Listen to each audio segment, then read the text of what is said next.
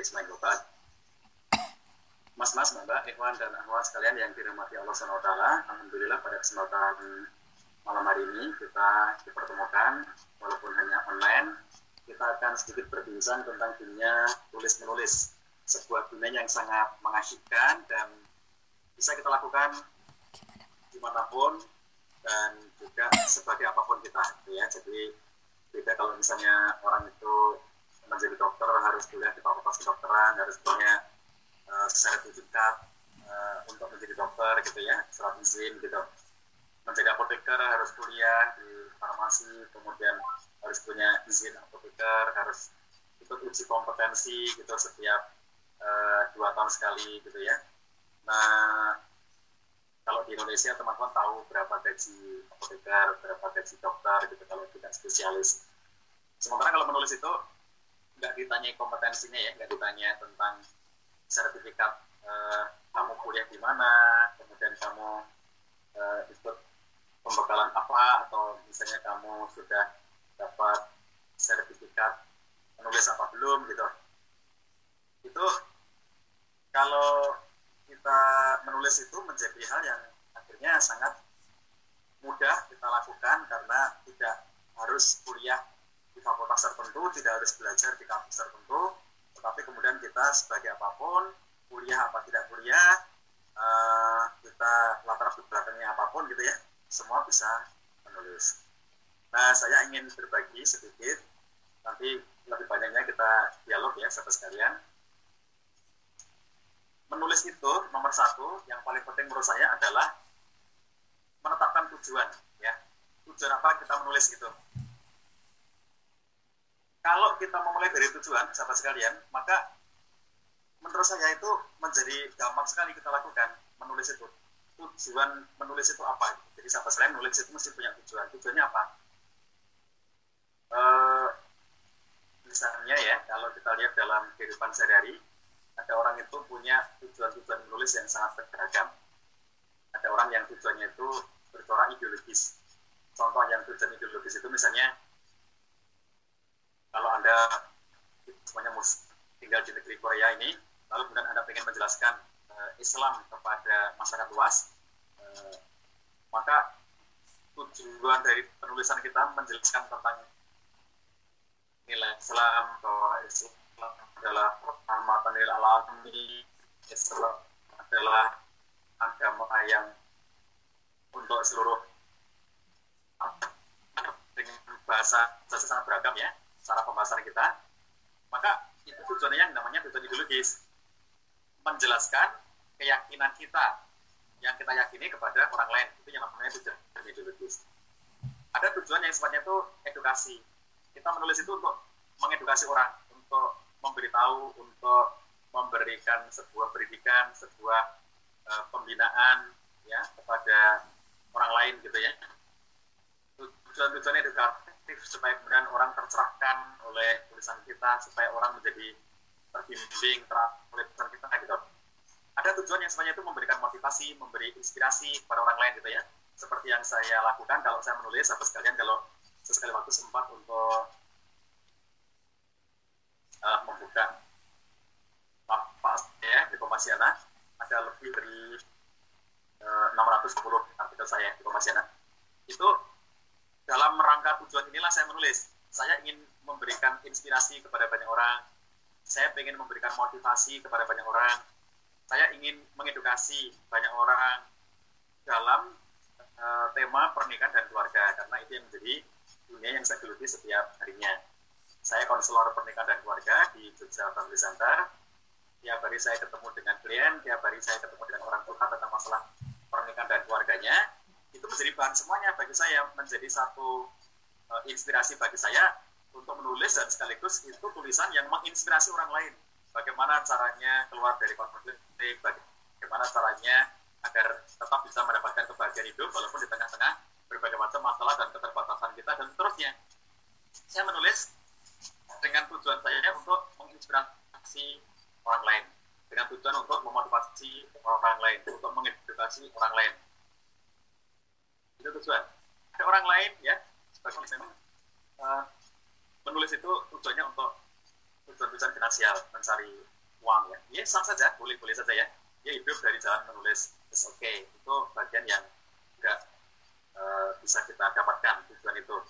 Ada orang yang menulis dengan tujuan politis misalnya kalau di dunia politik di Indonesia misalnya ya, orang mau pilkada mau kampanye untuk dirinya gitu ya lalu dia tulis sesuatu tentang daerahnya supaya dia sebagai kepala daerah itu nanti kepilih lagi dan seterusnya itu tujuannya politis. Ada orang yang menulis tujuannya itu adalah sifatnya itu uh, untuk menghibur orang lain. Misalnya tulisan-tulisan humor tulisan-tulisan canda gitu ya. Banyak sekali kalau kita lihat ke toko buku gitu buku yang isinya itu kumpulan humor. Buku yang isinya itu kumpulan canda gitu ya. Jadi isinya dari awal sampai akhir itu canda melulu gitu. Itu tujuannya hiburan memang gitu ya menghibur orang lain gitu. Terus ada orang yang menulis itu tujuan-tujuan yang sifatnya itu bahkan ada yang praktis dan pragmatis. Praktis dan pragmatis misalnya orang menulis uh, menjadi content writer ya. Dia nulis untuk orang lain dibayar oleh orang uh, dia nulis semata-mata untuk mendapatkan uangnya itu itu ya yang kadang-kadang dia harus menulis sesuatu yang bertentangan dengan hati nuraninya bertentangan dengan keyakinannya bertentangan dengan apa yang diketahuinya gitu. Semata-mata dia menulis karena memang orderan dan ya ada orang yang seperti itu ya saya tahu profesi-profesi kayak begitu. Nah maksud saya ada banyak sekali tujuan orang menulis. Maka kalau kita menulis itu nomor satu itu harus ngerti dulu tujuannya. Bagi saya menulis itu selalu punya tujuan. Apakah nulis artikel nulis buku bahkan nulis status kita di Facebook, di Instagram, di Twitter dan seterusnya ya. Mengganti status di WhatsApp gitu. Itu semuanya pasti punya tujuan. Tujuannya apa bahkan komen saja ya. Nulis komen. Ada teman kita nulis status di Facebook lalu kita berikan komentar gitu. Komen saja itu harus ada tujuannya. Ngapain? Ngapain kita komen gitu? Itu mesti ada tujuannya kalau kita memulai dari tujuan ini sama sekalian maka lima saya ini menjadi satu kekuatan tersendiri dan satu motivasi tersendiri sehingga kita menulis itu menjadi lebih ringan menjadi lebih mudah gitu uh, uh, kenapa saya katakan begitu karena bagi saya ya, saya tidak peduli apakah tulisan saya itu dinilai baik oleh orang lain, apakah tulisan saya itu dianggap bermutu oleh orang lain, apakah tulisan itu dengan ya? Apa peduli saya gitu, saya itu punya tujuan untuk mengedukasi orang, saya punya tujuan untuk memotivasi dan menginspirasi orang, itu tujuan saya, dan bahwa saya menulis dengan gaya saya sendiri, ya kira-kira mau-mau saya lah gitu ya, orang lain juga punya gayanya, saya punya gayanya gitu, jadi maksud saya teman-teman kalau mau nulis itu jangan berpikir terdahulu tentang misalnya ini masuk kategori apa ya? Tulisan semi fiksi apa non fiksi? Kalau fiksi ini masuk kategori apa? Kalau non fiksi masuk kategori apa gitu? Apakah ini feature apakah ini narasi? Apakah ini artikel? Apa ini uh, ilmiah populer? Atau atau apa pun gitu ya. Kemudian kadang-kadang orang itu sibuk dan bingung mendefinisikan ini jenis tulisan apa. Emang bentuknya apa gitu? Itu kalau kemudian kita punya tujuan ya. Jadi dengan tujuan kita tetapkan itu kemudian kita lebih lancar menulis tidak bingung dengan kaidah-kaidah karena dalam menulis yang sifatnya ilmiah populer atau menulis yang sifatnya bebas yang disebut dengan free writing ya itu sesuatu yang kemudian kita tidak ada batasan-batasan uh, tertentu. Menulis yang ada batasannya itu kalau tujuannya adalah tujuan akademis atau tujuan ilmiah murni seperti misalnya yang murni atau akademis ya sahabat sekalian kalau kita punya harus kerjakan skripsi. Nah skripsi itu ilmiah murni atau tujuan akademis. Tesis disertasi itu ilmiah murni atau tujuan akademis di situ ada patokan ada hal-hal yang baku sistematik harus begini cara menyampaikannya begini bahasanya harus begini cara menulis uh, pustaka harus begini gitu ya itu dalam dunia ilmiah murni atau dalam dunia akademis. Sedangkan yang mau kita tulis itu bukan dalam konteks itu. Kalau Mbak Asma yang lagi kuliah mau nulis disertasi ya biar aja dia nulis disertasi dengan ya, ilmiah murni dan dia punya standar-standar. Tapi kalau kita tuh nulis yang sifatnya ilmiah populer itu nggak ada kaidah apa-apa ya. Tidak ada bahwa bahwa apa-apa gitu. Makanya saya lebih cenderung nulis itu nomor satu dari tujuan. Kita nulis itu tujuannya apa? Bikin buku buku. Coba kita bikin buku itu. Nah, kalau teman-teman banyak ke saya emang baca tujuannya apa? Kalau tujuan saya menginspirasi orang. Saya nulis buku. Buku saya lebih dari 50 judul ya yang wonderful wonderful itu ada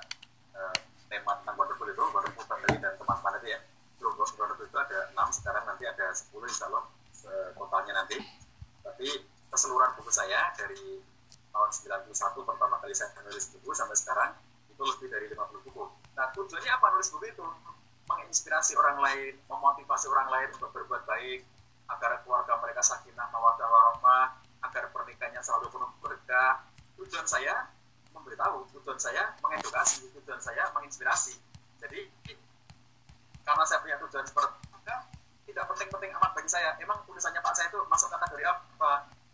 Ya, apa pun kategorinya, tetapi saya punya tujuan itu gitu.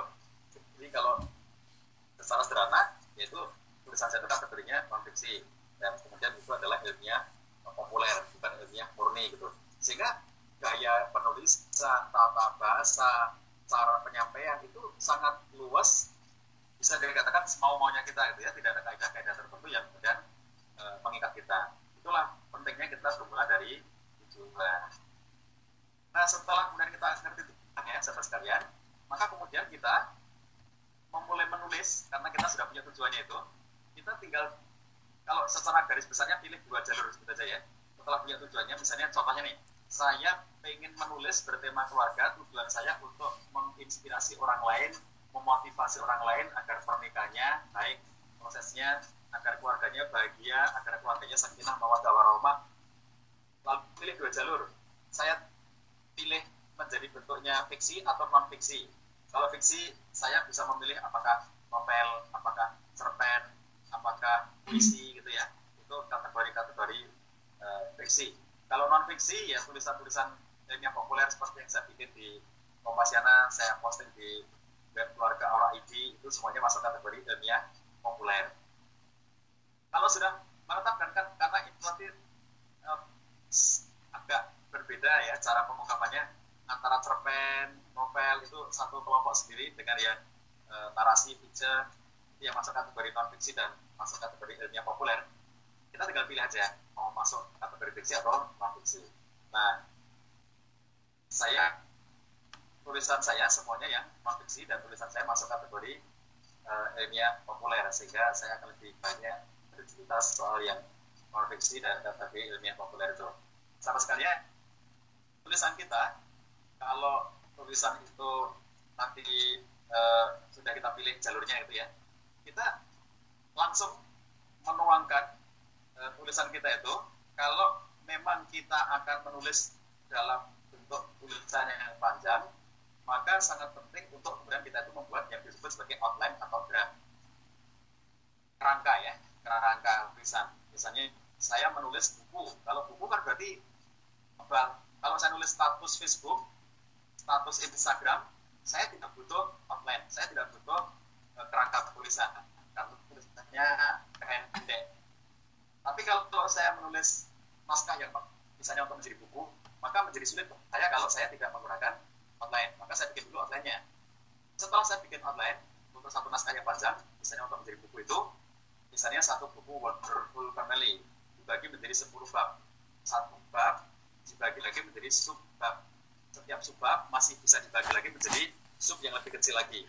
Nah setelah saya membuat kerangka seperti itu bab satu isinya apa, bab dua isinya apa, bab tiga isinya apa, dan begitu seterusnya sampai bab 10, maka setelah jadi kerangkanya itu, saya langsung mulai menulis dan tulisan itu saya tidak harus urut dari bab satu selesai lalu bab dua lalu bab tiga tidak. Gunanya kita membuat outline gunanya kita membuat kerangka adalah kita bisa menulis dari bagian mana pun yang kita mau yang paling mudah bagi kita. Kita bisa menulis dari bagian paling akhir. Kita bisa menulis dari bab nomor 10 baru bab 9 baru bab 8 dan seterusnya. Kita bisa mulai dari bab yang paling uh, tengah gitu ya tidak jadi masalah. Jadi sahabat sekalian bisa memilih ya. Kalau sudah kita bikin outline-nya itu mau menulis dari bagian mana dengan outline tersebut.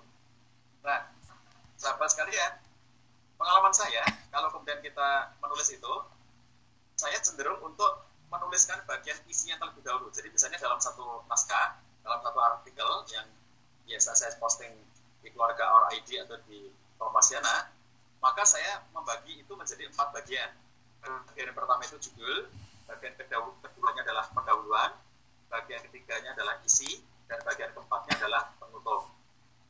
Empat bagian itu. Nah, walaupun itu naskah pendek, itu mesti bisa dibagi menjadi empat bagian ini. Mana judulnya, mana pendahuluan, mana isi, dan mana penutup. Nah, saya tidak harus, kita semuanya ya, tidak harus menulis itu dari yang bagian paling awal. Misalnya, nyari judul dulu, baru kemudian nyari pendahuluan, baru kemudian masuk isi, baru penutup. Tidak harus begitu. Jadi untuk menulis yang sifatnya uh, artikel seperti itu ya, kita bisa menulis dari bagian mana pun yang kita mau. Mungkin isi dulu, ya, ini yang paling sering saya lakukan, isi dulu. Jadi saya sudah punya isinya, menulis isi selesai, setelah menulis isi selesai, saya membuat pendahuluan. Setelah pendahuluan selesai, saya membuat penutupan. Setelah penutupan selesai, saya berpikir soal judul. Judulnya apa? pertama kali saya bikin naskah itu yang ada adalah tema misalnya tadi pagi ya saya mau posting tulisan di keluarga orang ini itu temanya tentang agar gadget tidak tidak merusak cita kita. Semacam itu ya judulnya tadi pagi saya posting itu. Jadi eh, saya bikin dulu temanya bahwa temanya adalah bagaimana interaksi suami istri itu dengan gadget. Supaya gadget itu menjadi sesuatu yang positif dan bermanfaat dalam kehidupan suami istri dan tidak menjadi penghambat eh, di antara mereka. Saya sudah punya temanya itu, lalu kemudian saya tulis isinya. Isinya saya tulis, lalu kemudian saya bikin pendahuluan. Kebetulan saya punya postingan Facebook sebelumnya, isinya tentang candaan suami istri yang eh, malam-malam suaminya terbangun karena mendengar handphone istrinya berdering itu ya. Dan begitu dibaca suaminya ngantuk-ngantuk mengatakan ini siapa yang ngerayu-ngerayu kamu malam-malam pakai beautiful beautiful gitu dan kata istrinya itu bukan beautiful baterai full katanya. Itu saya cantumkan sebagai pendahuluan. Nah membuat pendahuluan itu itu tidak harus di, di, di depan. Maksudnya waktu membuatnya kita bisa membuat isi dulu. Setelah isi selesai baru kita bikinkan pendahuluan yang relevan. Sama sekalian membuat pendahuluan dalam satu artikel itu supaya menarik. Jadi pendahuluan itu menentukan apakah orang nanti akan membaca isinya apa tidak.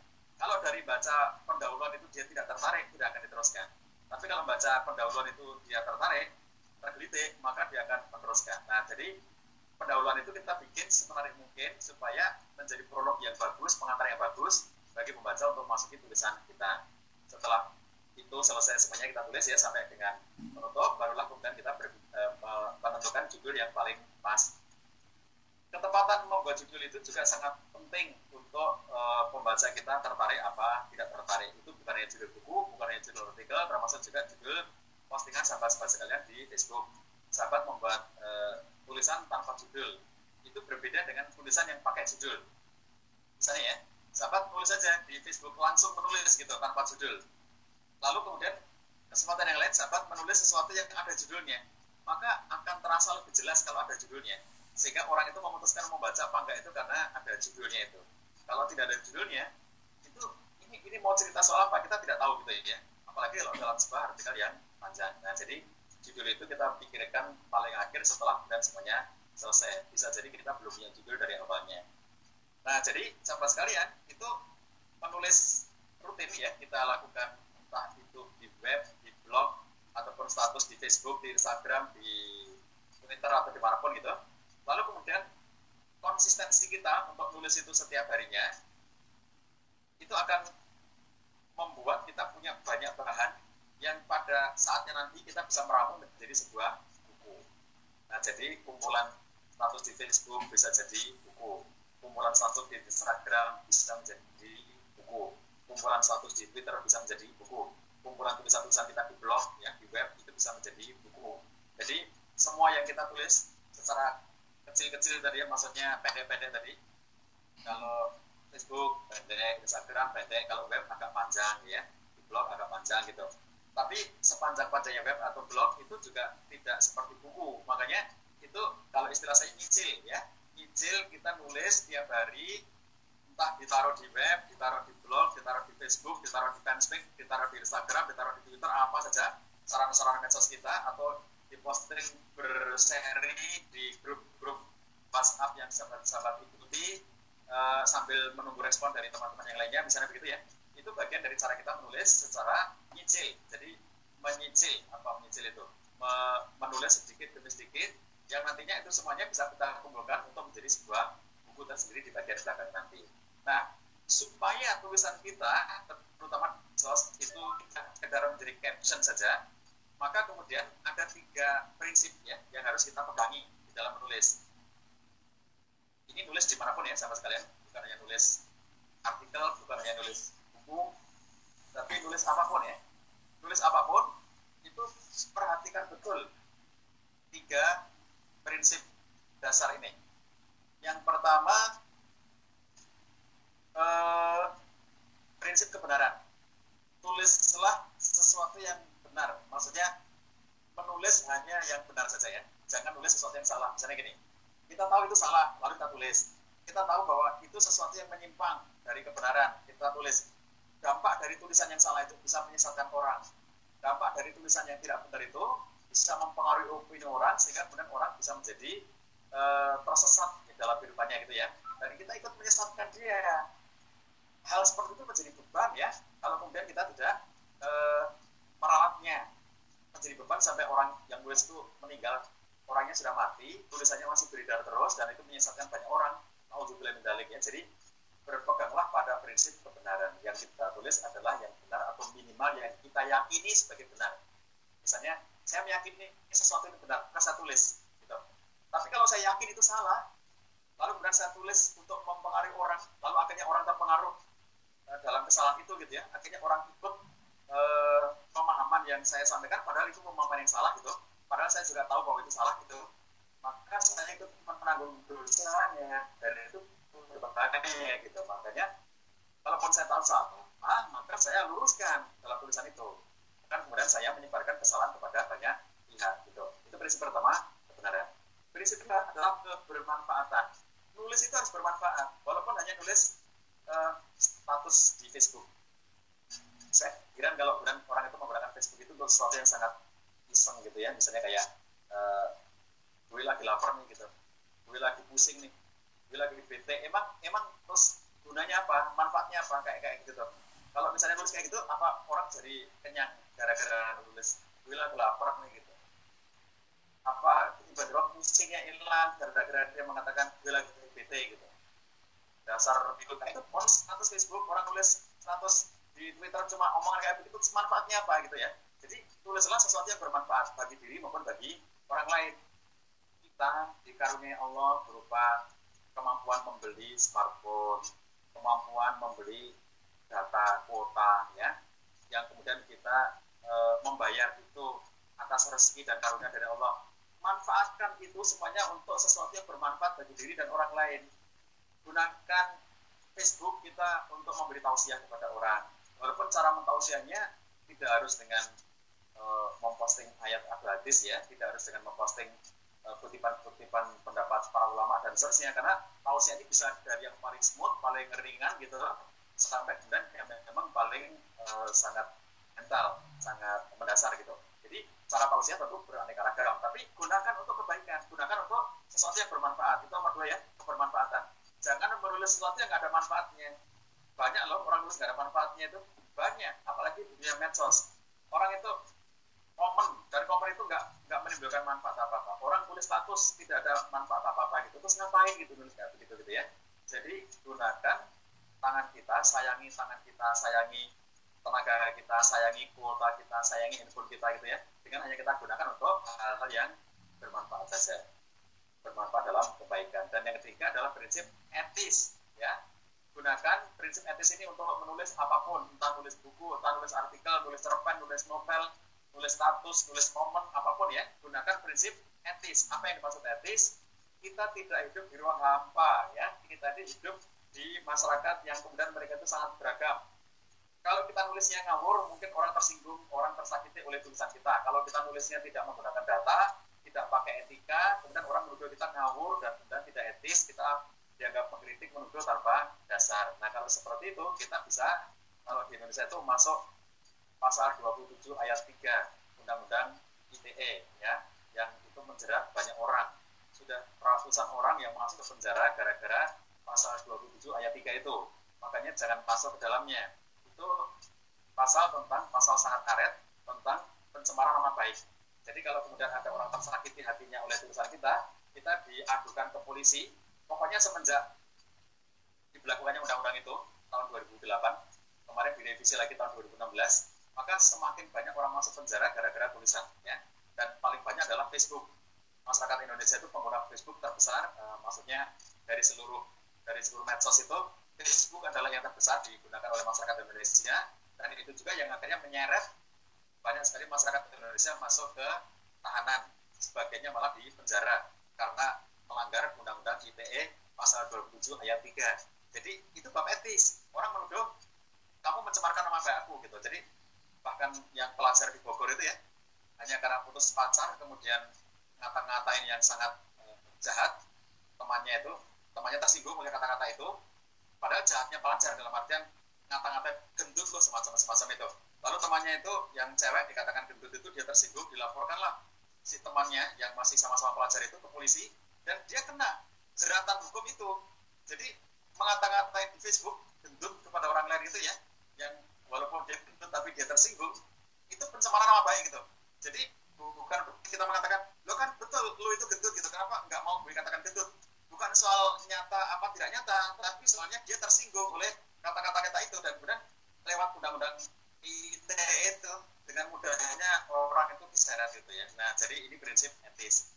Kalau kita pegang tiga prinsip ini ya, sahabat sekalian, kebenaran, kebermanfaatan, dan etis, maka tulisan apa pun yang sahabat share di mana pun, entah di Facebook, entah di Facebook, entah di Twitter, entah di Instagram, atau di medsos lainnya ya, termasuk di grup-grup WA yang sahabat uh, rutin menulis kayaknya tiap hari misalnya, sepanjang tiga prinsip ini sahabat pegangi, maka semua tulisan itu nanti bisa dikumpulkan menjadi ya. Nah, tulisan masa dulu tahun 91 nulis buku susahnya bukan main karena tidak ada internet, tidak ada laptop, tidak ada uh, smartphone gitu ya, tidak ada handphone. Jadi kita mesti nulis pakai mesin ketik manual itu, pakai kertas yang kerak-kerak gitu ya. Sahabat ngerti mesin kuno yang sekarang di museum itu. Saya dulu menulis pertama pakai itu dan kalau menulis buku betul-betul serius banget, betul-betul kita bikin buku gitu. Kalau zaman sekarang nulis saja kecil-kecil itu tulis status tapi dengan tiga prinsip kebenaran kebermanfaatan etis. Sepanjang itu sahabat pegangi nulis di mana pun nanti bisa menjadi buku. Gitu ya. Nanti kita teruskan dengan dialog. Silakan sahabat bertanya. Apa pun yang mau ditanyakan sepanjang saya bisa menjawab ya. Nanti saya jawab. Demikian saya kiri assalamualaikum warahmatullahi wabarakatuh. Waalaikumsalam warahmatullahi wabarakatuh. Terima kasih banyak Pak Cah atas pemaparannya ya. Tadi yang terkait yang pertama saya tangkap pada tentang tujuan gitu kan. Mau kita nulis apa pun yang penting kalau kita sudah menemukan tujuannya ya tulisan itu akan mengalir gitu ya Pak Cah ya gitu kan.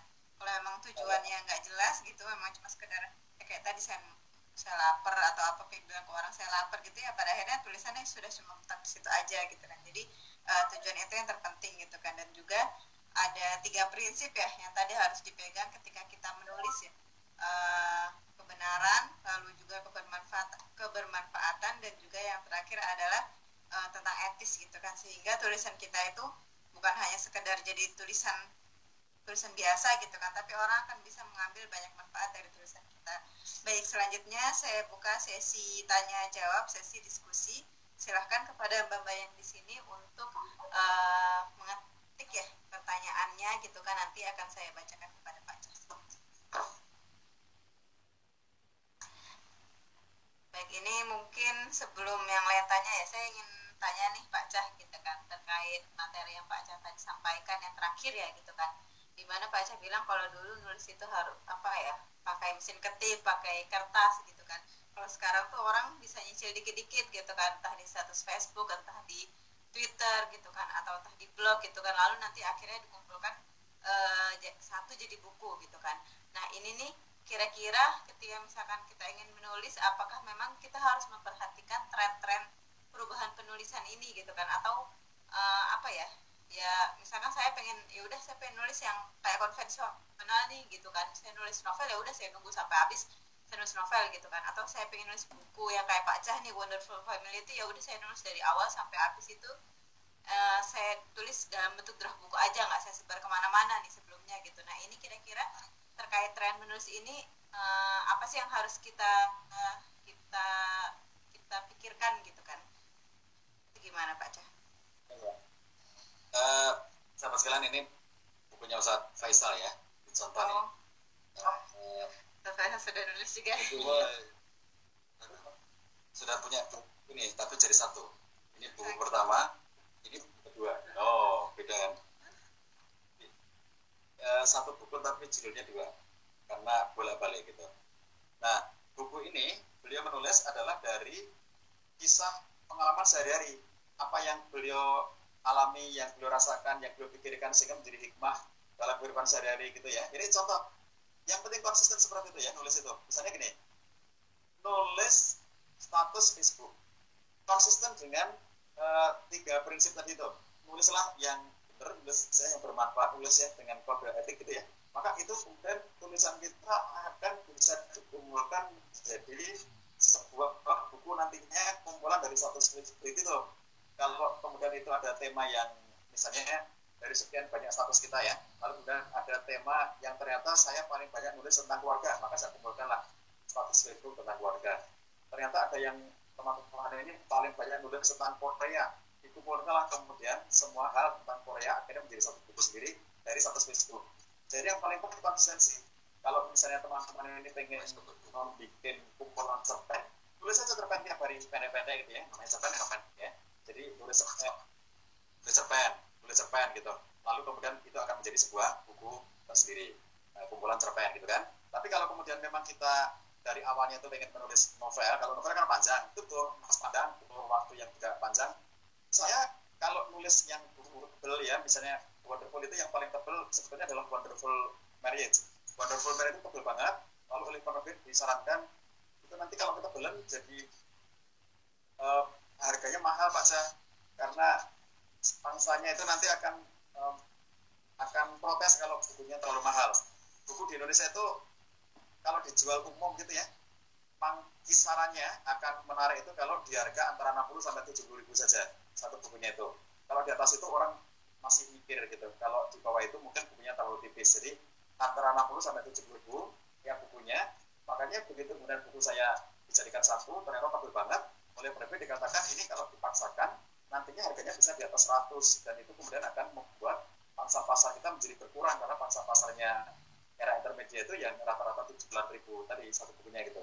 Makanya kemudian uh, disarankan kalau begitu bagi dua saja baca nggak dibagi dua ya akhirnya yang satunya namanya judulnya Wonderful Journeys for Marriage dan satunya Wonderful Marriage itu sebenarnya satu buku tapi dipecah menjadi dua. Nah, ketika nulis buku yang tebal seperti itu, itu di zaman sekarang yang kita lakukan adalah nulis bagian demi bagian. Jadi pagi nulis, uh, ada kesempatan lagi nulis gitu ya. Satu artikel ditulis di posting di Kompasiana, satu artikel di posting di keluarga orang ID. Pokoknya nulis di posting, nulis di posting, nulis di posting gitu. Lalu kemudian itu nanti akan membentuk kumpulan tulisan yang sangat banyak yang kemudian ketika saya pengen jadi buku itu kemudian kita olah lagi. Jadi tidak dari kompasnya langsung menjadi buku tidak tapi diolah lagi gitu. Tapi itu lebih gampang. Lebih gampang ya e, membuatnya itu. Kalau sudah punya bahan-bahannya dibanding kalau seperti yang tadi saya cerita 91 saya nulis di mesin ketik manual pakai kertas salah ditipek gitu ya. Itu kan tidak sempat memposting ke mana-mana jadi harus numpuk dulu semua naskah gitu zaman sekarang nggak kayak gitu ya kita sekarang itu ringan sekali bikin buku itu masya Allah pokoknya semua orang di zaman sekarang bisa bikin buku. Saya tunjukkan ya, saya uh, saya me, sekarang itu membimbing ada seorang ibu di Jakarta. Beliau terkena penyakit kanker stadium 4 yang tiap hari harus pengobatan rutin gitu. Yang kalau orang lain mungkin sudah kayak putus asa dengan penyakitnya itu, tapi saya kenal beliau dan kemudian saya beritahu ibu nulis, ibu nulis, ibu nulis. Dan kemudian akhirnya ibu ini sekarang nulis setiap saat dia nulis dan kemudian saya posting di satu web dan tulisan-tulisan dia itu saya ngelihat makin lama makin bagus karena yang saya nulis itu dan pada akhirnya kemudian saya bilang ibu harus bikin buku. Ibu tulisan tulisan ini nanti harus buku buku gitu. Dari saya dan juga menjadi bagian dari proses banyak karena dia bersemangat nulis setiap saat gitu ya. Jadi ini menjadi sesuatu yang kemudian kalau kita menulis ya di zaman sekarang. Dan semua orang bisa bikin buku gak kayak zaman dulu.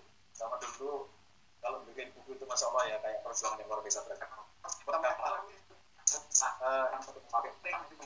saya bisa nulis tema-tema lainnya misalnya saya bisa nulis tema tentang syariah saya bisa nulis tema tentang ibadah saya bisa nulis tema tentang dakwah. Tapi saya butuh waktu lebih panjang untuk menulisnya karena uh, saya harus merujuk dan seterusnya gitu. Tapi kalau untuk tema pernikahan dan keluarga rasanya sudah tidak perlu merujuk lagi. Jadi semua bahan sudah ada di kepala saya tinggal menuliskannya gitu ya. Dan kita bisa menulis di mana saja. Itu yang lebih penting lagi yang membuat gampang itu punya smartphone ya punya gadget punya uh, handphone yang canggih-canggih anda sebenarnya punya apalagi hidup di Korea yang dekat dengan Samsung gitu ya.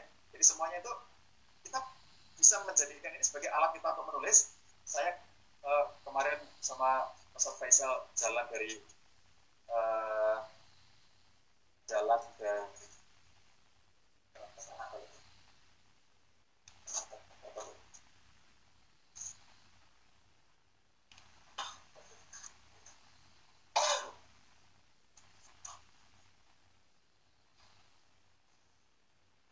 ada yang nyalain kamera mungkin di off dulu ya. Iya. dan baik yang menyalakan kamera mungkin bisa di off dulu ya. Karena pendengar ada yang menyalakan kamera. Siapa? Banyak pakai kacamata itu. Mbak Mbak Fatia ya sepertinya ya. Eh, mungkin Iya. bisa kameranya di dipatikan dulu Mbak Fatia Mbak Fatia mungkin kameranya bisa dipatikan dulu ya. Atau yang lain? Aduh iya Mbak Fatia. bukan ya? Siapa ya? Mungkin yang merasa kameranya dinyalakan bisa dipatiin biar apa namanya? Ke atas apa? untuk kenyamanan bersama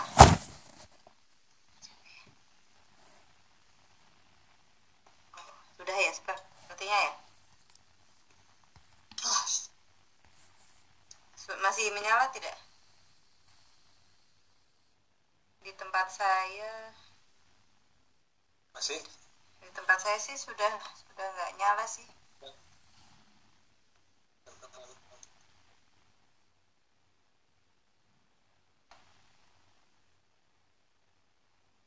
Di tempat saya sudah nggak nyala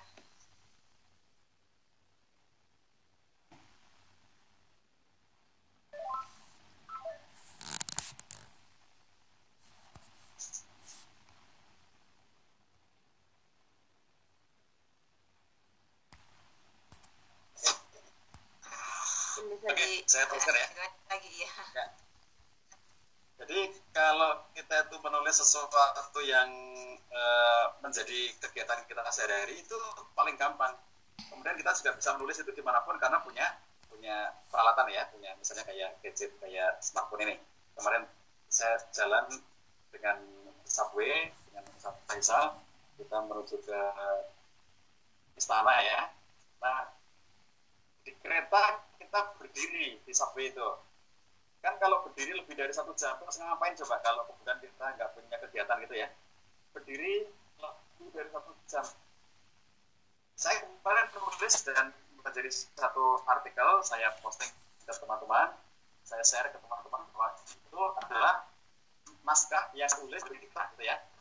Pada zaman sekarang zaman dulu mana mungkin kita bisa begitu gitu ya? Masa bawa mesin ketik sambil berdiri di kereta nggak mungkin lah gitu. Jadi dengan adanya benda-benda mungil yang bisa kita bawa ke mana-mana ini membuat kita ya salah satu cara mensyukurinya. Ini syukur nikmat. Allah kasih kayak ya kemudahan bagi kita sekarang. Manfaatkan ya sebanyak-banyaknya. Jangan hanya untuk main game ya duduk di kereta main game atau duduk di kereta. Cuma eh, kalau chattingnya kelamaan terus ngapain? Kalau kita nulis ya sebagian waktu kita gunakan untuk menulis sambil duduk atau sambil berdiri. Saya kalau antri berdiri itu juga bisa nulis gitu. Kita bisa nulis kapan pun dan di mana pun. Itu yang tadi saya katakan gampang ya kalau kita sudah punya tujuan tujuan sudah kita punya nulis untuk apa gitu ya maka yang penting konsisten. Dengan satu bentuk tertentu yang nantinya ketika kita kumpulkan jadi buku itu jadi padan semuanya. Kalau modalnya Ustaz Faisal dengan membuat buku itu ya seperti itu terus berarti yang saat beliau nulis seperti itu supaya kemudian nanti ketika dikumpulkan jadilah itu buku yang sepadan kalau tema seperti saya ya saya nulis yang tema seperti itu dengan cara seperti itu yang ketika saya kumpulkan suatu ketika bisa menjadi buku. Demikian ya teman-teman. Itu eh, pada prinsipnya kita bisa gampang di zaman sekarang dan semua bisa kita lakukan. Yang penting konsisten dengan bentuk tertentu yang eh, sesuai dengan apa yang kita mau gitu ya. Apa yang kita inginkan gitu. Demikian. Ada yang lain maka. Baik, terima kasih Pak Aceh atas jawabannya. Ini sudah ada sekitar tiga pertanyaan ya. Eh, yang pertama dari Mbak Mutiara. Assalamualaikum, mau tanya Pak Cah, kalau menulis buku tentang pengalaman pribadi, sejauh apa ya batasannya? Saya masih mempertimbangkan keterlibatan orang-orang terdekat saya kalau saya menulis, menulis pengalaman pribadi. Tapi saya benar-benar pingin pingin banget nulis buku dari pengalaman saya. Apakah harus minta izin dulu kepada sekian banyak orang yang terlibat atau bagaimana? Oke, kalau nulis yang sifatnya pengalaman pribadi, kalau sesuatu yang sifatnya itu positif, hemat saya secara umum itu tidak perlu tidak butuh menulis eh, meminta izin ya.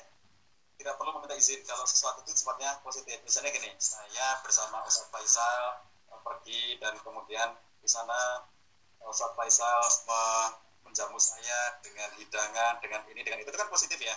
Dan oleh karena itu tidak masalah. Pasti orang yang diceritakan dengan cara kayak begitu juga dia tidak akan tersinggung dengan eh, tulisan saya tuh. Tapi kalau itu sesuatu yang sifatnya negatif, itu kemudian itu harus dipertimbangkan memang. Apalagi yang sifatnya itu sampai ke tingkat levelnya aib ya. Nah saya kira tidak patut kan kita nulis aibnya orang. Kita tidak patut untuk menulis sesuatu yang itu berupa keburukan-keburukan orang gitu. Nah sepanjang koridor umum seperti itu, ini masuk kategori etis tadi itu ya. Kita pegangi, hemat saya itu aman. Jadi tulis pengalaman pribadi oke. Okay. Kadang-kadang ada yang langsung, ada yang tidak langsung. Langsung itu berarti saya, saya itu langsung ya. Misalnya saya katakan pada suatu hari saya eh, melakukan perjalanan dari Ansan menuju Seoul ditemani oleh Ustadz Faisal. Jadi saya itu betul-betul saya, Ustadz Faisal betul-betul Ustadz Faisal gitu ya.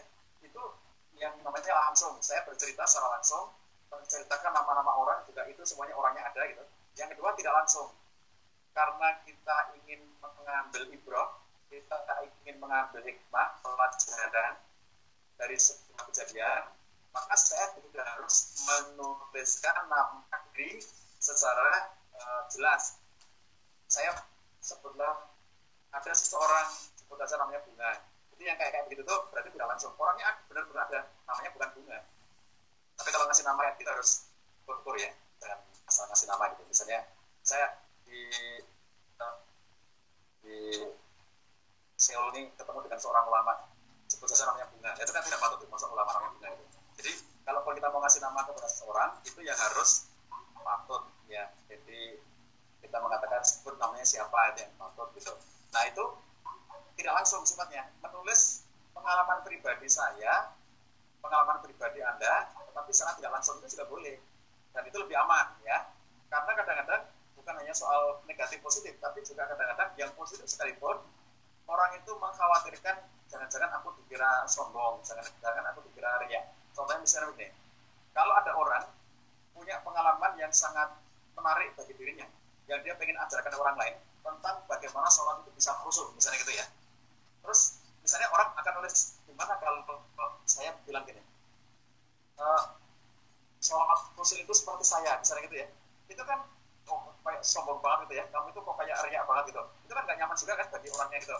Tapi kan kemudian dia mengatakan ada seorang uh, yang dia uh, memiliki pengalaman pribadi bagaimana dia membuat uh, khusyuk dalam sholat gitu. Lalu dia ceritakan padahal itu dirinya gitu ya tapi dia tidak menyebut bahwa itu adalah dirinya. Nah, itu kadang-kadang kita menemukan pengalaman pribadi secara tidak langsung itu yang uh, dibolehkan kaitannya dengan menjaga menjaga keikhlasan menjaga perasaan kenyamanan baik diri maupun orang lain. Saya punya pengalaman yang baru saja ya belum lama sebelum saya berangkat ke Ansam sebelum saya berangkat ke sini tuh.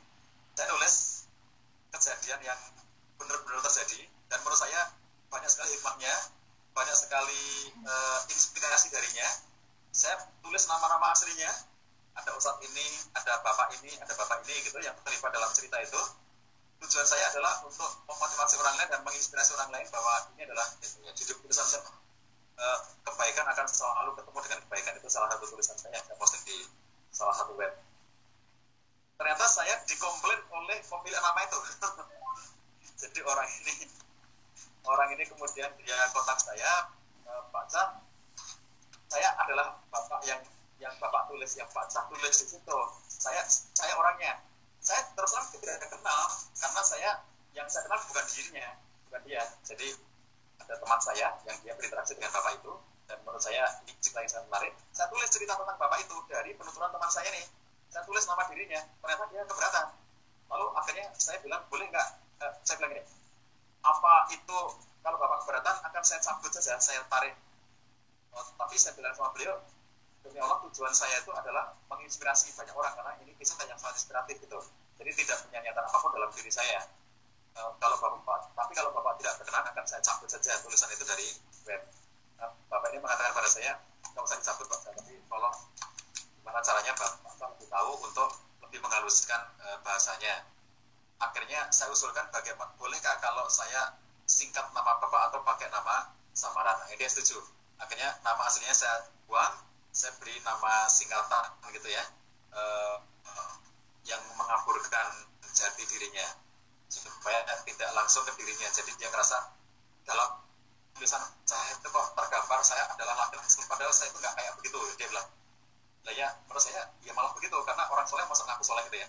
Jadi pastinya yang memberikan pengakuan orang lain gitu. Saya juga pernah nulis uh, tentang ini saya kemarin ketemu putrinya ya waktu seminar itu. Di hari minggu kemarin putri yang saya ceritakan ini hadir. Beliau seorang tokoh yang sangat saya kagumi. Kemudian saya berkali-kali berkunjung ke daerah di mana beliau bertugas. Lalu kemudian untuk dakwahnya luar biasa gitu ya di wilayah yang sangat terpencil dan luar biasa perjuangan dakwah beliau.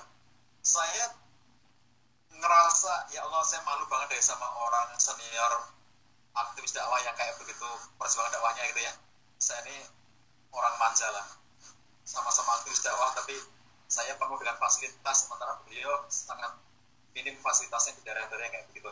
Saya tulis itu, saya tulis bagaimana kisah perjuangan dakwah beliau. Ada salah seorang yang komentar kepada saya, e, saat itu tidak mengurangi keikhlasan beliau. Apa beliau beliau membacanya gitu? Saya bilang ini, pertama saya pastikan beliau tidak membaca. Karena saya tahu beliau tidak suka baca begini-begini.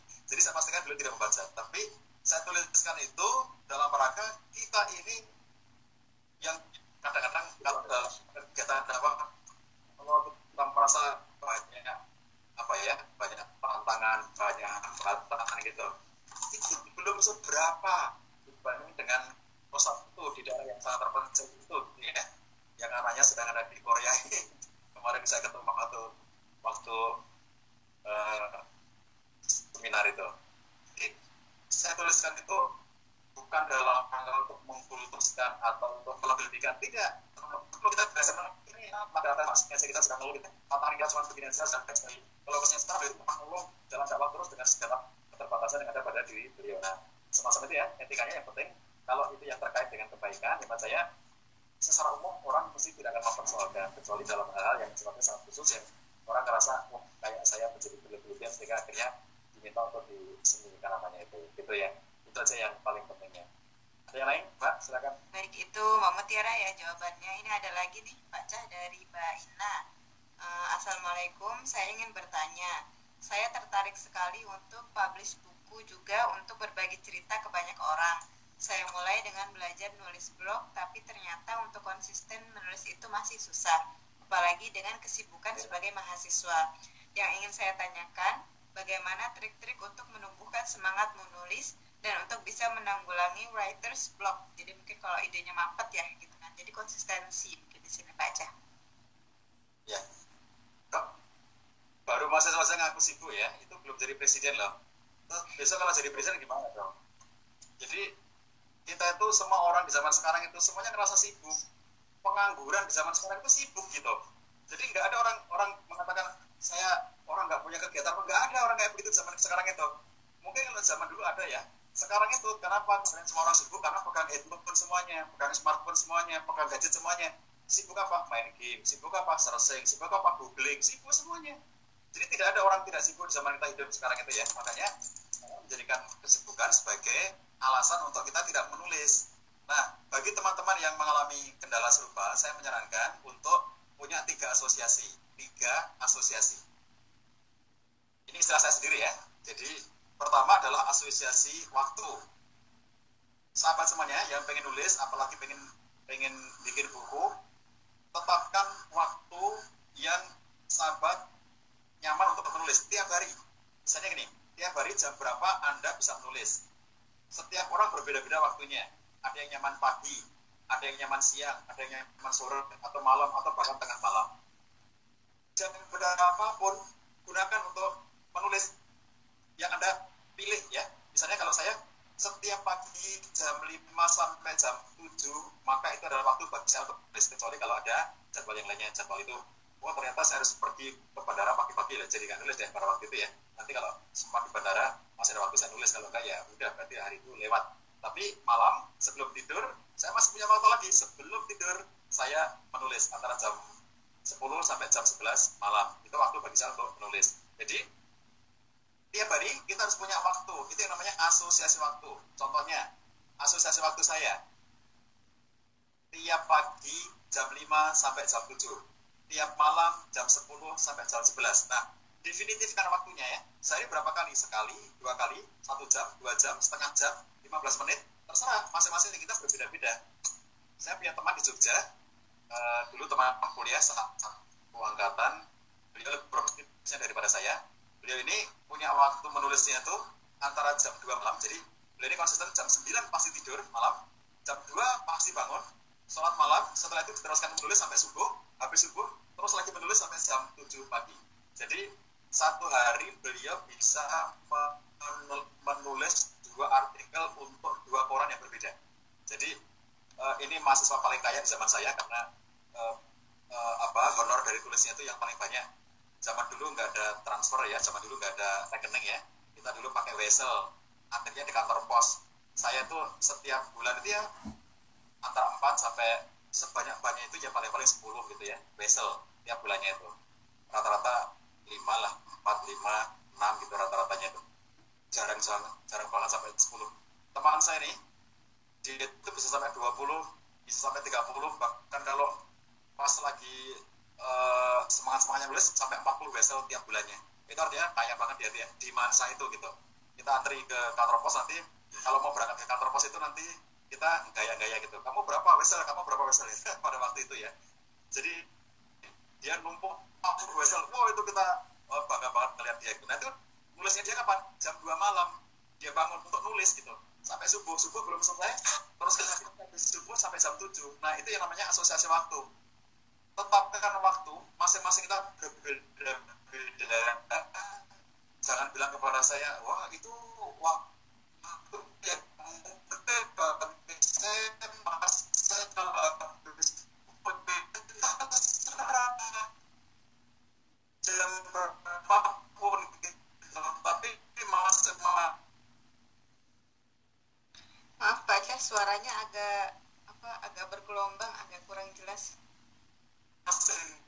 harus punya waktunya ya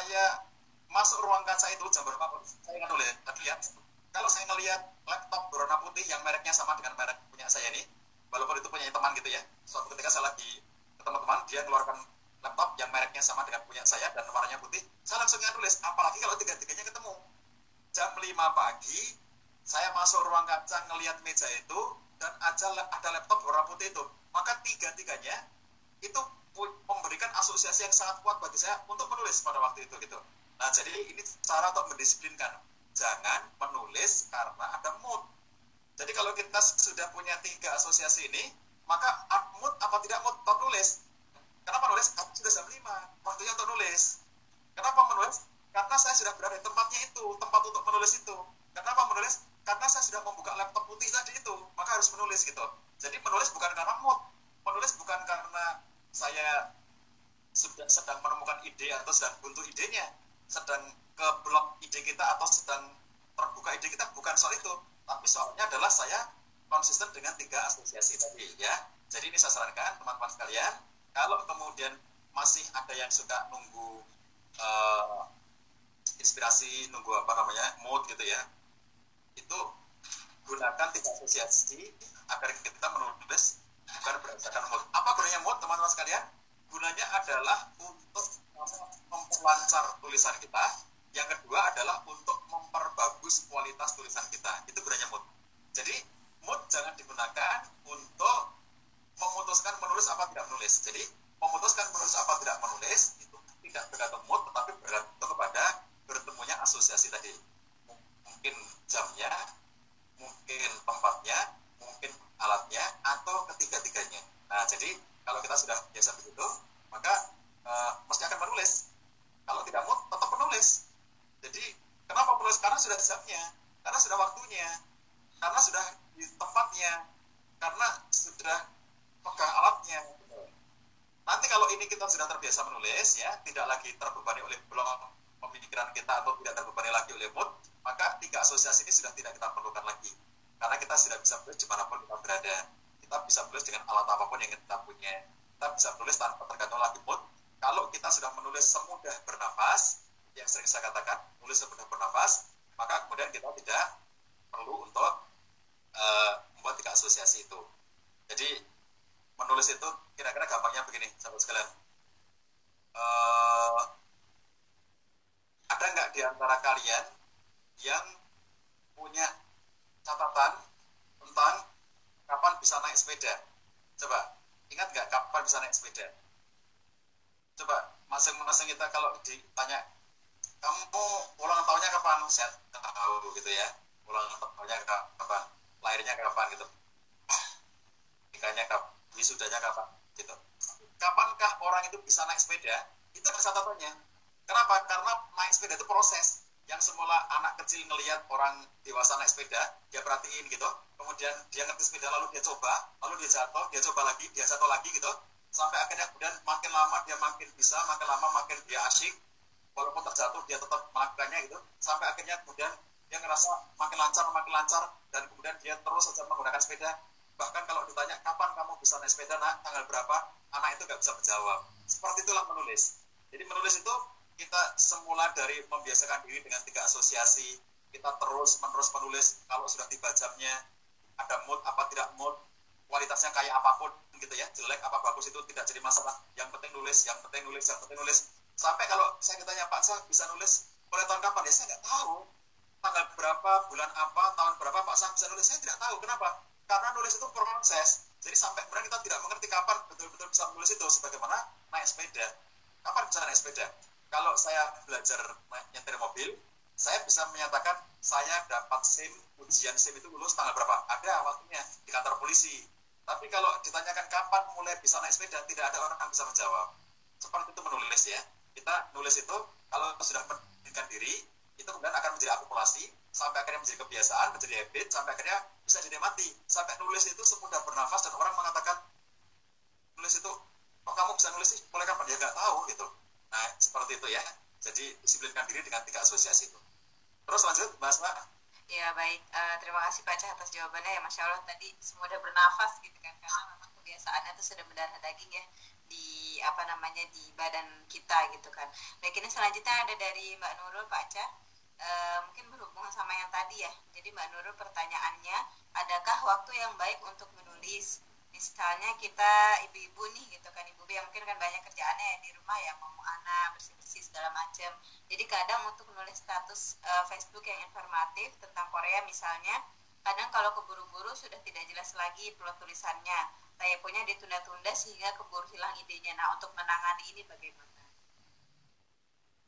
Ya itu manajemen konsentrasi ya. Kalau masalah waktu itu tidak ada waktu spesifiknya karena masing-masing orang berbeda seperti yang sudah saya sampaikan mana yang paling nyaman bagi kita waktunya? Masing-masing kita berbeda. E, jam berapapun itu tidak jadi soal ya. Ada yang malam ada yang pagi ada yang siang. Oke okay. bahkan kita bisa manfaatkan semua waktu seperti yang tadi saya cerita. Saya kalau pergi itu sahabat sekalian ke mana pun saya pergi itu saya bawa tiga alat. Pertama laptop selalu saya bawa. Yang kedua gadget. Ya smartphone. Yang ketiga buku tulis. Saya ke mana-mana bawa buku tulis. Jadi saya ke pergi ke mana pun gitu ya saya selalu bawa buku tulis di, di tas tas ransel saya itu selalu ada buku tulis dan ada pulpen. Itu kegunaannya berbeda-beda. Kapan saya bisa buka laptop? Kapan saya bisa menggunakan gadget untuk menulis? Dan kapan saya menggunakan buku tulis untuk menulis? Contoh nih ya. Kalau saya sedang duduk menunggu rapat misalnya ada rapat janjinya jam 9 pagi mulai saya sudah datang dari jam 9 kurang ternyata molor sampai jam 10 baru mulai misalnya satu jam menunggu rapat berarti saya duduk di meja saya buka laptop dan saya bisa menulis di laptop itu. Contoh pakai laptop kapan gitu ya. Salah-salah kegiatan kita. Yang kedua kapan menggunakan gadget? Misalnya pada saat saya antrian. Kalau di Indonesia itu antri layan itu antrian paling panjang ya apalagi jam-jam yang sangat sibuk. Jam pagi jam malam itu masya Allah itu ya antrinya itu bisa sampai setengah jam lebih. Antri sambil berdiri ya panjang berkelok-kelok itu di depan counter check-in itu untuk antri check-innya Lion. Nah itu coba ngapain kita berdiri antri setengah jam itu atau bahkan lebih itu kalau tidak menggunakan aktivitas. Makanya saya mesti kalau berdiri dalam antrian yang panjang buka gadget, nulis, tapi harus dekat dengan orang yang depan kita supaya nggak ketinggalan ya. Dia sudah jalan jauh, kita masih berdiri aja di situ gitu. Kita mepet dia, sehingga begitu dia berjalan saya tahu ini yang depan sudah jalan ikut jalan ikut gerak ikut gerak. Sampai nanti setengah jam kita di depan counter loket itu ya kita sudah punya satu tulisan sendiri setengah jam itu. Jadi untuk melatih tulisan setengah jam itu ada caranya ya. Itu metode yang saya sebut sebagai 30 mm 30 mm itu 30 menit menulis ya. Saya singkat 30 mm bagaimana cara 30 mm itu? Ini berbeda dengan tiga asosiasi tadi ya. Kalau tiga asosiasi tadi kan fake waktunya. Jam berapa menulis tempatnya di mana kemudian alatnya apa itu kan tiga asosiasi.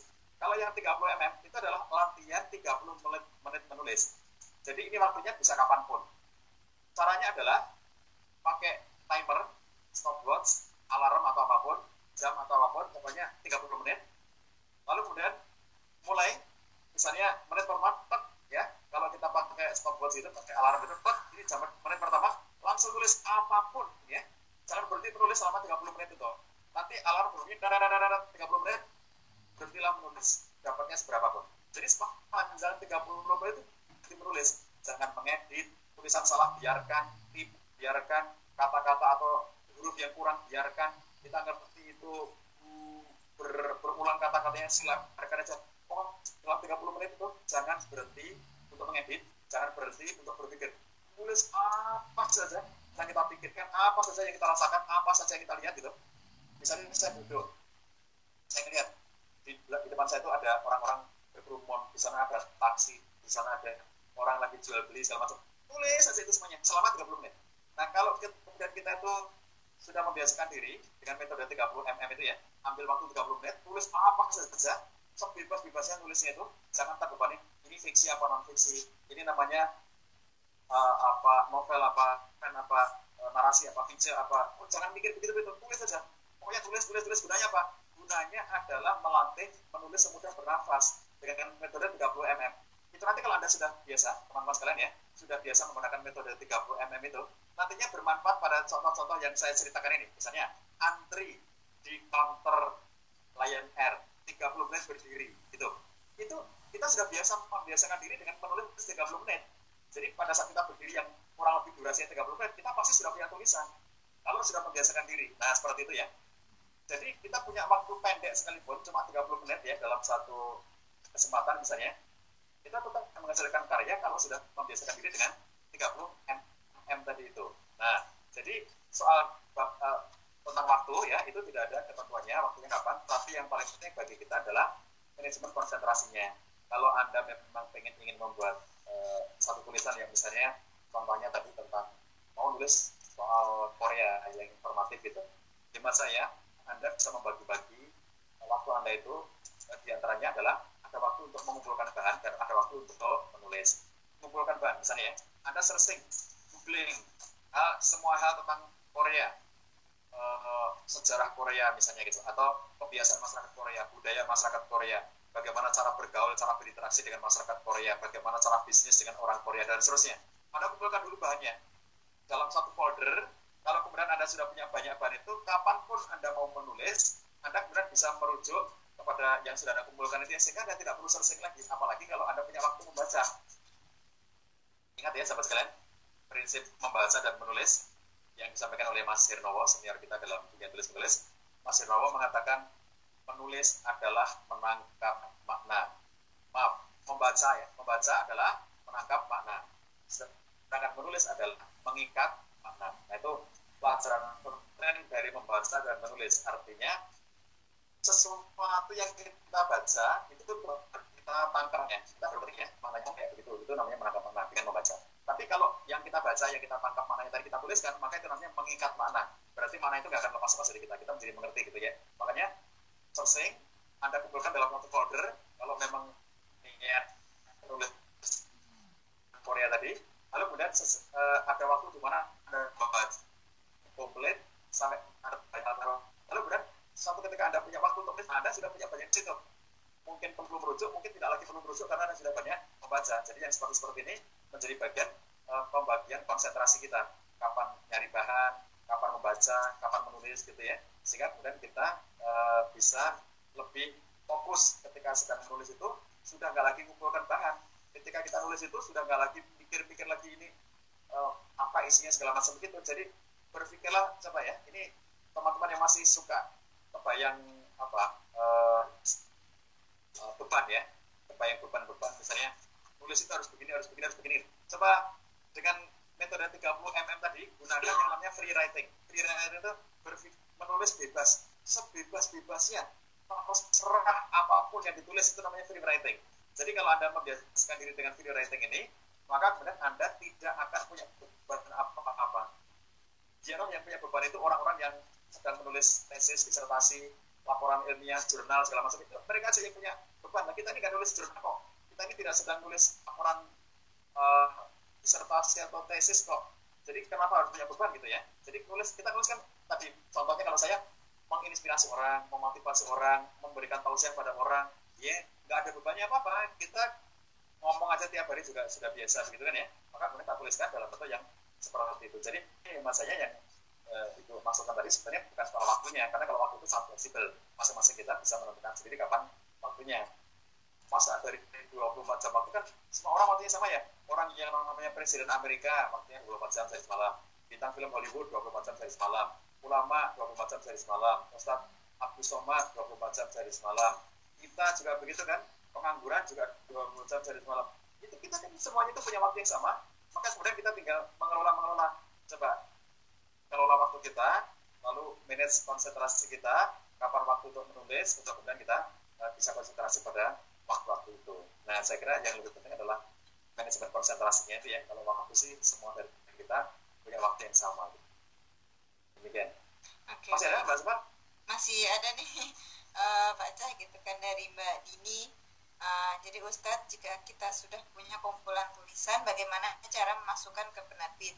Ini kadang kendala bagi kami sebagai pemula. Bagaimana kita mengetahui layak atau tidaknya tulisan kita, atau bisa diterbitkan atau tidaknya tulisan kita? Pertama, ini kalau terbitan buku ya, iya Pak? Iya, buku. kita masukin ke penerbit. Ya, Oke, oke. Nah, jadi gini, saya asumsikan buku ya, karena penerbit itu nanti bisa dia eh, bisa ke eh, kayak kayak masuk ke koran atau masuk ke majalah gitu, tapi kita asumsikan ini buku. Ini Jadi sahabat sekalian, saya sampaikan tadi, menulis buku di zaman sekarang sangat gampang dibanding dengan zaman dulu. Bukan hanya soal sarana ya, bukan hanya soal ada internet atau apa tidak ada internet, tapi juga soal penerbitan yang juga berkembang. Zaman dulu penerbit itu cuma satu, yaitu yang namanya penerbit mayor. Penerbit mayor itulah yang dulu zaman dulu menguasai. Dulu tidak ada yang lainnya. Jadi semua orang harus antri di penerbit mayor itu. Jadi kita masukkan naskah kita di penerbit mayor. Kemudian nanti penerbit itu akan mengevaluasi ini layak apa nggak layak gitu ya. Terus kemudian dia akan kalau layak antri lagi. Bulan ini sudah ada 10 yang antri. Jadi kita ternyata masuk ke bulan kadang-kadang sampai setahun gitu ya baru kemudian buku itu masuk cetak dari sejak saya memasukkan sekarang itu mungkin baru setahun kemudian itu akan naik cetak itu zaman dulu gitu. Sekarang tidak. Sekarang kita mengenal tiga jenis uh, penerbitan nomor satu penerbit mayor seperti zaman dulu ya. Yang namanya penerbit mizan yang namanya penerbit tiga serangkai yang namanya penerbit era intermedia yang namanya apa macam segala macam itu ya. Itu adalah penerbit mayor Kaifa dan seterusnya gitu. Gramedia dan seterusnya. Jadi ini adalah kelompok penerbit mayor yang disebut penerbit mayor adalah penerbit yang punya izin penerbitan resmi punya jalur distribusi resmi dan luas. Yang berikutnya adalah dia menerbitkan buku kita dengan standar yang dia miliki dengan biaya yang mereka miliki. Lalu kemudian kita mendapatkan hak royalti atau beli putus tergantung dari kesepakatan kita. Mungkin royalti mungkin beli putus tergantung kesepakatan dengan penerbit. Itu namanya penerbit mayor. Yang kedua adalah penerbit indie indie itu bukan nama ya bukan nama penerbitan tapi singkatan dari independen. Jadi penerbit indie itu kalau namanya macam-macam gitu ya penerbitnya banyak banget yang disebut indie itu. Bedanya apa dengan mayor? Kalau penerbit indie itu dia berizin bisa menerbitkan buku secara legal formal tetapi dia bisa by order kita terbitkan ke dia itu dengan biaya kita sendiri dengan jumlah berapapun ya eksemplar yang kita mau apakah 10 eksemplar 100 eksemplar 1000 eksemplar dia mau. Karena dia kita gitu. Dia tidak menanggung apa-apa. Kalau penerbit mayor tadi dia kan kalau sampai dia terbitkan dan gak laku yang rugi dia. Kita gak rugi apa-apa. Tapi kalau penerbit ini itu kan biaya saya. Contoh yang terakhir kemarin buku Perahu Cinta itu beramah keluarga. Itu buku antologi ya. Buku yang saya tulis bersama dengan sekitar 50 penulis dari uh, kelas penulis yang kami kelola. Itu kami bikin buku bersama judulnya Perahu Cinta itu bernama keluarga.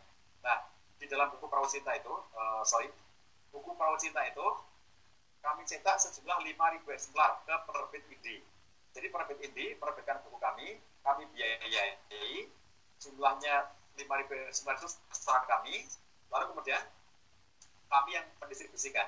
Jadi kalau penerbit mayor, saya dapat royalti atau saya beli putus naskah saya jual dan saya dapat sekali uh, penjualan itu. Tapi kalau seperti ini, penerbit indie, maka semua penghasilan masuk ke penulis kalau itu penulisnya seorang diri. Misalnya ya, Mbak yang nanya tadi Mbak sama Mbak Dini itu misalnya uh, Mbak siapa? Mbak Dini. Ya Mbak Dini ya, Mbak Dini itu nulis buku sendiri atas nama Mbak Dini dibawa ke penerbit indie lalu kemudian dibiayai sendiri oleh Mbak Dini e, berapa yang pengen dicetak lalu dijual sendiri oleh jaringannya Mbak Dini nah jadi kalau seperti ini maka pemasukan optimal kepada si penulis ya karena kita nyetak sendiri dengan biaya kita sendiri dan kita jual sendiri. Nah makanya kami di rumah kalau saya saya punya jaringan distribusi melalui online karena di rumah saya punya toko online, kami punya wonderful uh, agensi dan juga punya wonderful publishing, wonderful publishing untuk nyetak buku dan wonderful agensi untuk menyebarkan buku melalui online. Maka saya nyetak buku sendiri, saya jual sendiri dengan tim yang saya punya sendiri gitu ya. Nah ini namanya penerbit uh, indie. Banyak banget penerbit di Indonesia yang bisa memberikan layanan penerbit indie itu karena uh, biaya dari nah, dari pihak penulis itu. Setting layout, desain cover dari kita semuanya. Jadi kalau penerbit indie rata-rata tidak menyediakan itu, dia ngertinya nyetak dengan menggunakan izin yang dia miliki gitu. Sementara kita datang dengan naskah, sudah bisa setting, sudah di layout, sudah ada covernya, kita bawa ke sana, langsung cetak oleh penerbit ini itu dengan izin dari mereka. ISBN mereka bisa menguruskan. Kalau kalau dia nggak menguruskan, kita bisa ngurus sendiri. ya Maksudnya ISBN itu gampang banget kita ngurusnya. Dan murah banget itu biayanya kita kan ngurus sendiri. Online pun bisa gitu. Lalu yang ketiga adalah, adalah publishing. Pertama tadi penerbit mayor, kedua adalah penerbit indie, yang ketiga self publishing. Self publishing itu itu tidak menggunakan jasa penerbitan. Jadi hanya jasa percetakan. Teman-teman tahu ya bedanya penerbit dengan percetakan ya.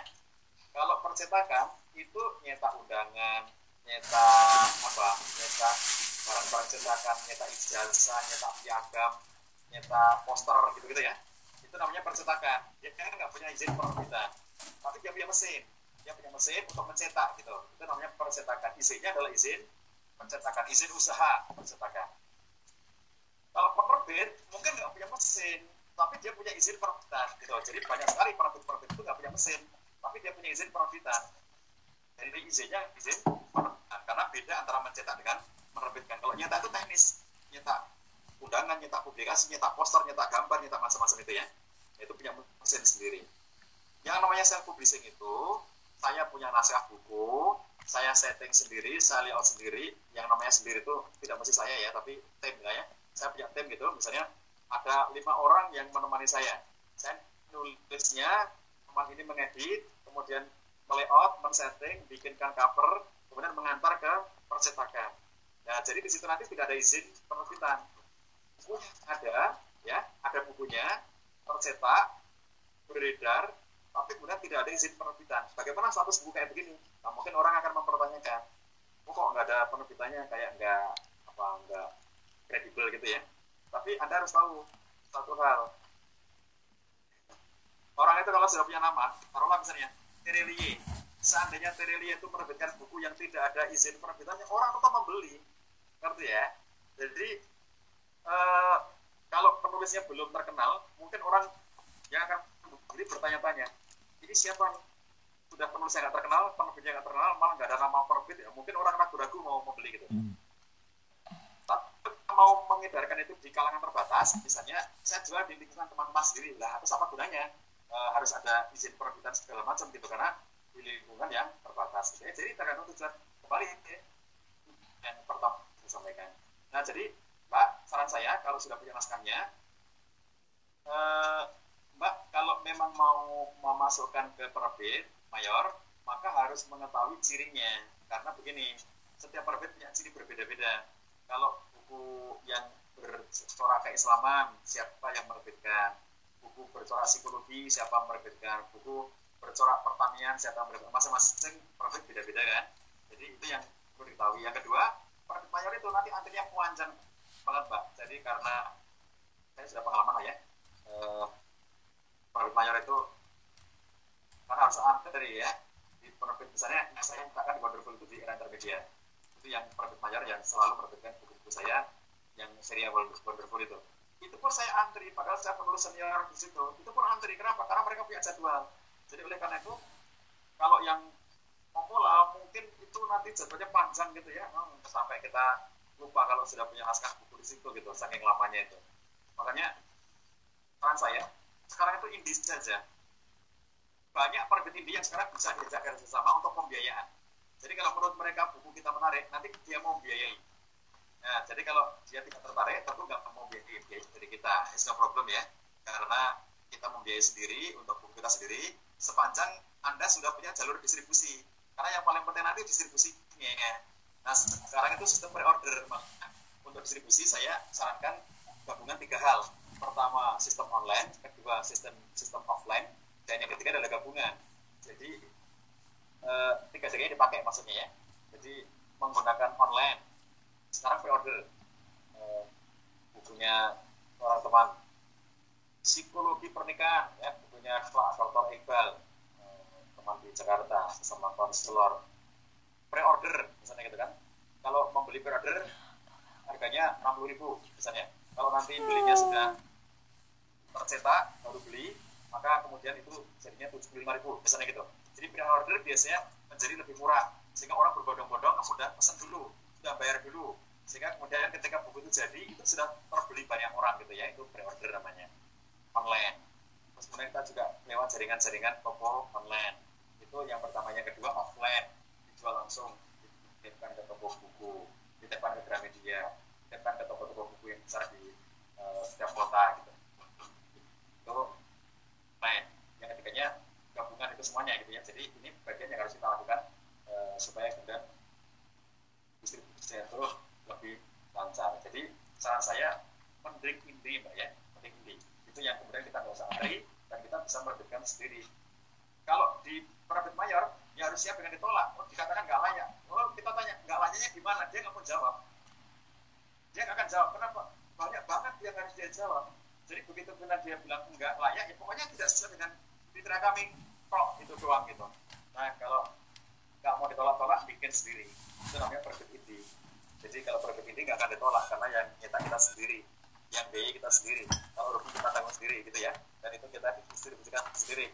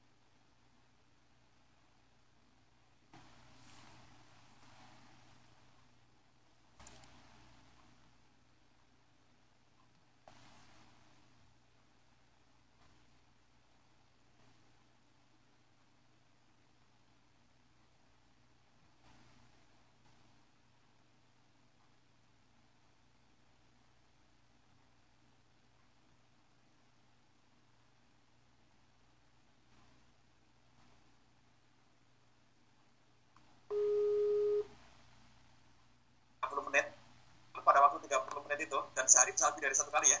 Sehari bisa lebih dari satu kali. Jadi misalnya pagi habis subuh 30 menit. Betul betul 30 menit.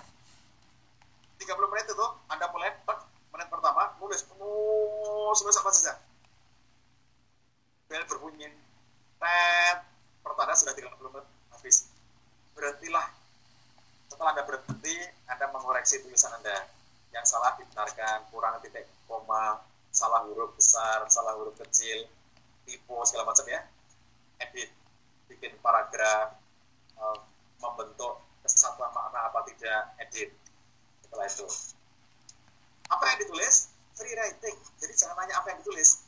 Free writing itu artinya menulislah sebebas-bebasnya jangan anda membayangkan ini nanti hasilnya baik apa enggak fiksi apa non fiksi ini namanya apa. Jangan mikirin gitu jadi yang namanya free writing itu adalah menulis apa saja sebebas-bebasnya tanpa ada tanpa ada batasan apa pun di dalam di dalamnya. Kenapa demikian? Sahabat sekalian, saya ingin ingatkan Anda dengan tiga kegiatan yang berbeda. Pertama menulis, kedua mengedit, ketiga publikasi. Nah, sering kali orang itu mencampur adukkan tiga-tiganya itu ya, yang membuat orang itu menjadi sulit menulis. Menulis itu adalah peristiwa menuangkan ide kita ke dalam tulisan. Itu menulis, menuangkan perasaan, menuangkan pikiran, menuangkan ide, gitu ya, tulisan. Itu menulis. Yang kedua mengedit. Mengedit itu membetulkan kesalahan. Ada yang kurang, ada yang salah, ada yang tipu, ada yang paragrafnya kurang tepat dan seterusnya. Tata bahasa, ejaan, kosakata gitu ya, itu mengedit. Nah, kenapa orang sulit menulis? Karena mencampur adukkan antara menulis dengan mengedit. Jadi penulis menjadi semudah bernafas kalau kita tidak mengedit. Mengedit itu sulit memang jadi yang sulit itu mengedit, bukan menulis. Menulis itu gampang. Tapi yang sulit itu mengedit. Makanya kalau saya ketemu dengan teman-teman editor, saya bilang, harusnya kalian itu yang gajinya lebih tinggi daripada penulis. Karena lebih sulit mengedit daripada penulis. Tapi nyatanya lebih gede duitnya penulis daripada pengedit kan. Jadi editor itu kerjanya lebih capek daripada penulis. Gajinya lebih sedikit daripada penulisnya. Makanya sebenarnya nggak enak banget jadi editor. Cuma harus ada yang jadi editor ya. Kalau nggak ada yang mau jadi editor, nanti tulisan kita nggak ada yang edit gitu. Jadi biarkan tulisan kita diedit oleh para editor kalau nanti mau jadi buku itu jadi jangan menyibukkan diri dengan medit. Orang itu yang bahkan nggak jadi nulis kok tulisanku jelek? Lah itu namanya mengedit kok tulisanku kayak begini? Nah itu namanya mengedit jadi sepanjang ada itu nulis saja itu gampang ya. Dan yang ketiga adalah publikasi. Itu aktivitas berbeda. Nulis mengedit publikasi Mengapa kita perlu mengedit tulisan kita? Karena tulisan itu akan dipublikasikan. Gitu loh, ya. Kalau tulisan itu tidak ingin dipublikasikan, tidak ada gunanya mengedit. Adakah tulisan yang tidak dipublikasikan? Banyak. Kalau tujuan kita itu adalah belajar agar lancar menulis, maka nggak usah dipublikasikan. Itulah yang namanya free writing, ya. Jadi, Pak Dini, ambil besok pagi atau siang atau sore ya. Mulai besok 30 menit, 30 mm gunakan gunakan metode itu 30 mm ya 30 mm 30 menit menulis gunakan itu. Lalu 30 menit itu anda tulis apa? Gunakan prinsip free writing penulis sebebas-bebasnya. Apa saja anda tuliskan dalam waktu 30 menit itu.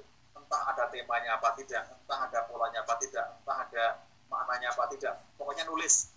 Gunanya apa? Supaya kemudian kita bisa bebas mengeluarkan diri kita dari berbagai macam ikatan-ikatan uh, akademik yang terlalu membebani kita gitu ya.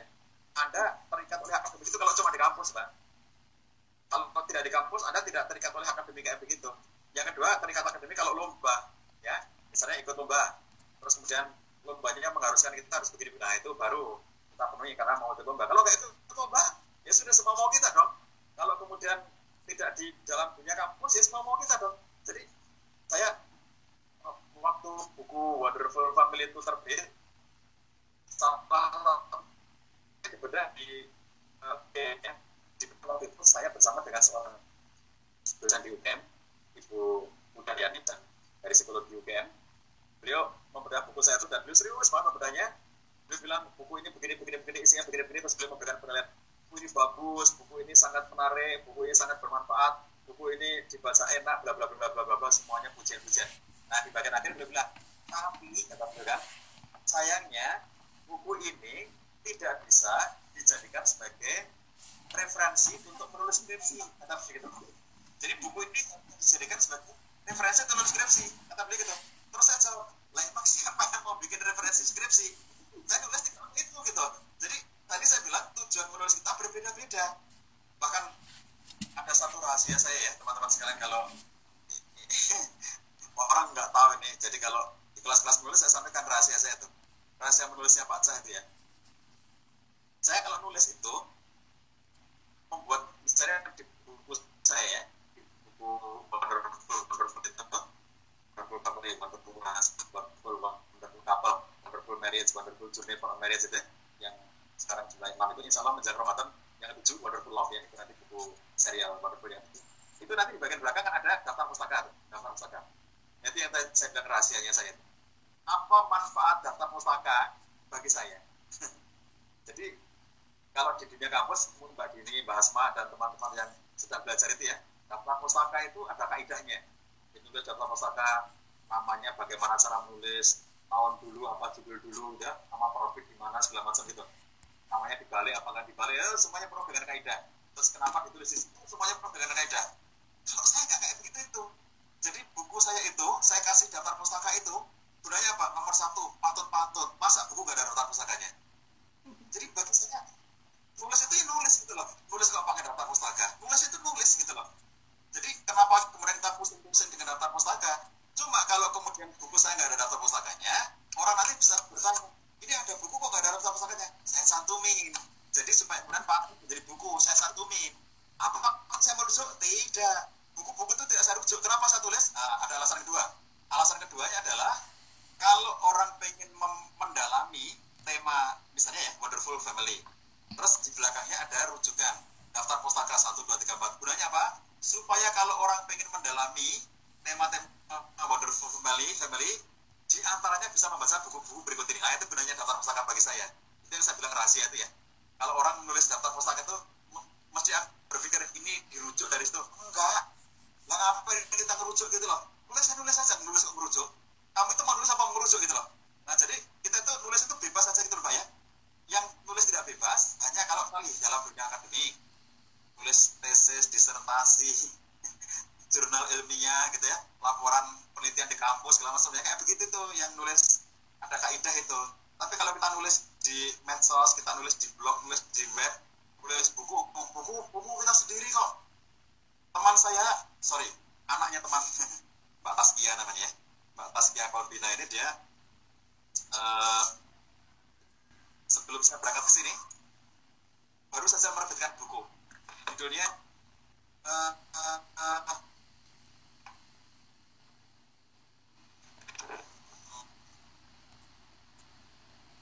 pahlawan Aceh perempuan pahlawan Aceh yang sebelumnya lagi yang perang perempuan panglima perang perempuan.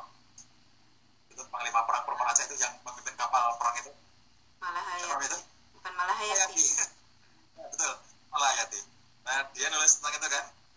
Eh, Kemala Hayati book semacam itulah ya. Buku itu isinya itu kosong kosong kosong kosong kosong kosong gitu. Terus kemudian jadi depannya tuh kita pakai nulis ya. Depannya itu kayak buku diary kayak kita pakai nulis gitu nanti baru belakang itu cerita tentang Malah Hayati itu. Jadi maksudnya apa? Betapa betapa bebas itu loh orang nulis begitu. Kenapa kita ya, kenapa kita ribet banget nulis buku gitu ya? Dan nulis buku itu kosong aja boleh kok gitu. Bahkan kalau bukunya siapa ya teman-teman mungkin malah tidak baca ya saya saya nggak baca cuman saya suka datang ke toko buku itu di antara yang saya lakukan pekerjaan saya itu di jam-jam kosong saya ada yang saya gunakan untuk berkunjung ke toko buku selain membeli buku karena saya memang suka membeli buku membaca buku kemudian saya ngelihat bukunya orang ya. Suatu ketika ada buku terjemahan dari bahasa Inggris yang buku itu kalau kita baca gitu ya ini apa sih isinya buku ini? Satu halaman ini kotak doang gambar kotak gitu. Terus berikutnya itu tuliskan cita-citamu di sini. Terus gambar berikutnya gambar pohon. Berikutnya lagi gambar kucing gitu gitu. Terus kemudian setelah sampai di halaman tertentu sobeklah halaman ini gitu. Kita disuruh melakukan menyobek halaman itu. Terus kemudian setelah itu lipatlah halaman ini. Begitu sampai halaman terakhir bakarlah buku ini. Coba kadang-kadang kita pikir orang, orang itu kenapa buku bikin buku kayak begitu gitu ya. Dan ternyata buku itu ada di Gramedia ada di toko-toko buku besar di Indonesia. Buku itu menempati rak-rak yang sangat bergengsi gitu dengan cover yang sangat bagus. Padahal ujungnya bakarlah buku ini gitu. Jadi kalau kita kayak gitu tempat ini. Jadi kalau anda membuat untuk kepentingan mahasiswa supaya dirujuk menjadi skripsi gitu ya, ya jangan ditulis bakalan begini gitu. Tapi kalau anda tulis buku dalam rangka untuk kita ingin mengedukasi orang, membuat orang itu kemudian punya inspirasi, punya motivasi dari kisah-kisah hidup yang kita jalani. Lihat pra Korea kayak begini. Kemarin saya dapat cerita dari Pak Rusdi ya. Oh, dia bercerita tentang um, perusahaan Korea yang pernah memiliki pegawai yang sangat dipercaya orang Indonesia Muslim lalu orang ini kurang lebihnya sudah habis kontraknya tidak diperpanjang lagi gitu lalu dia bilang orang Korea bosnya ini bilang sama pegawai Indonesia itu tolong carikan ya orang Indonesia yang menggantikan kamu di sini yang juga sholat kayak kamu itu gitu. jadi orang ini sangat dipercaya karena oh orang ini jadi baik dipercaya ternyata orang Islam itu baik ternyata orang Islam itu bisa dipercaya dan dia itu sholat gitu. dia juga tahu ada orang Islam tidak sholat tapi dia pesan carikan pengganti kamu orang Indonesia yang juga sholat kayak kamu itu gitu saking percayanya dia dengan orang yang sholat itu ini kan menandakan kepada kita sahabat sekalian oh ada banyak hal ya ternyata. Kalau zaman dulu uh, seorang ulama mengatakan al islamu mahjubun bil muslimin.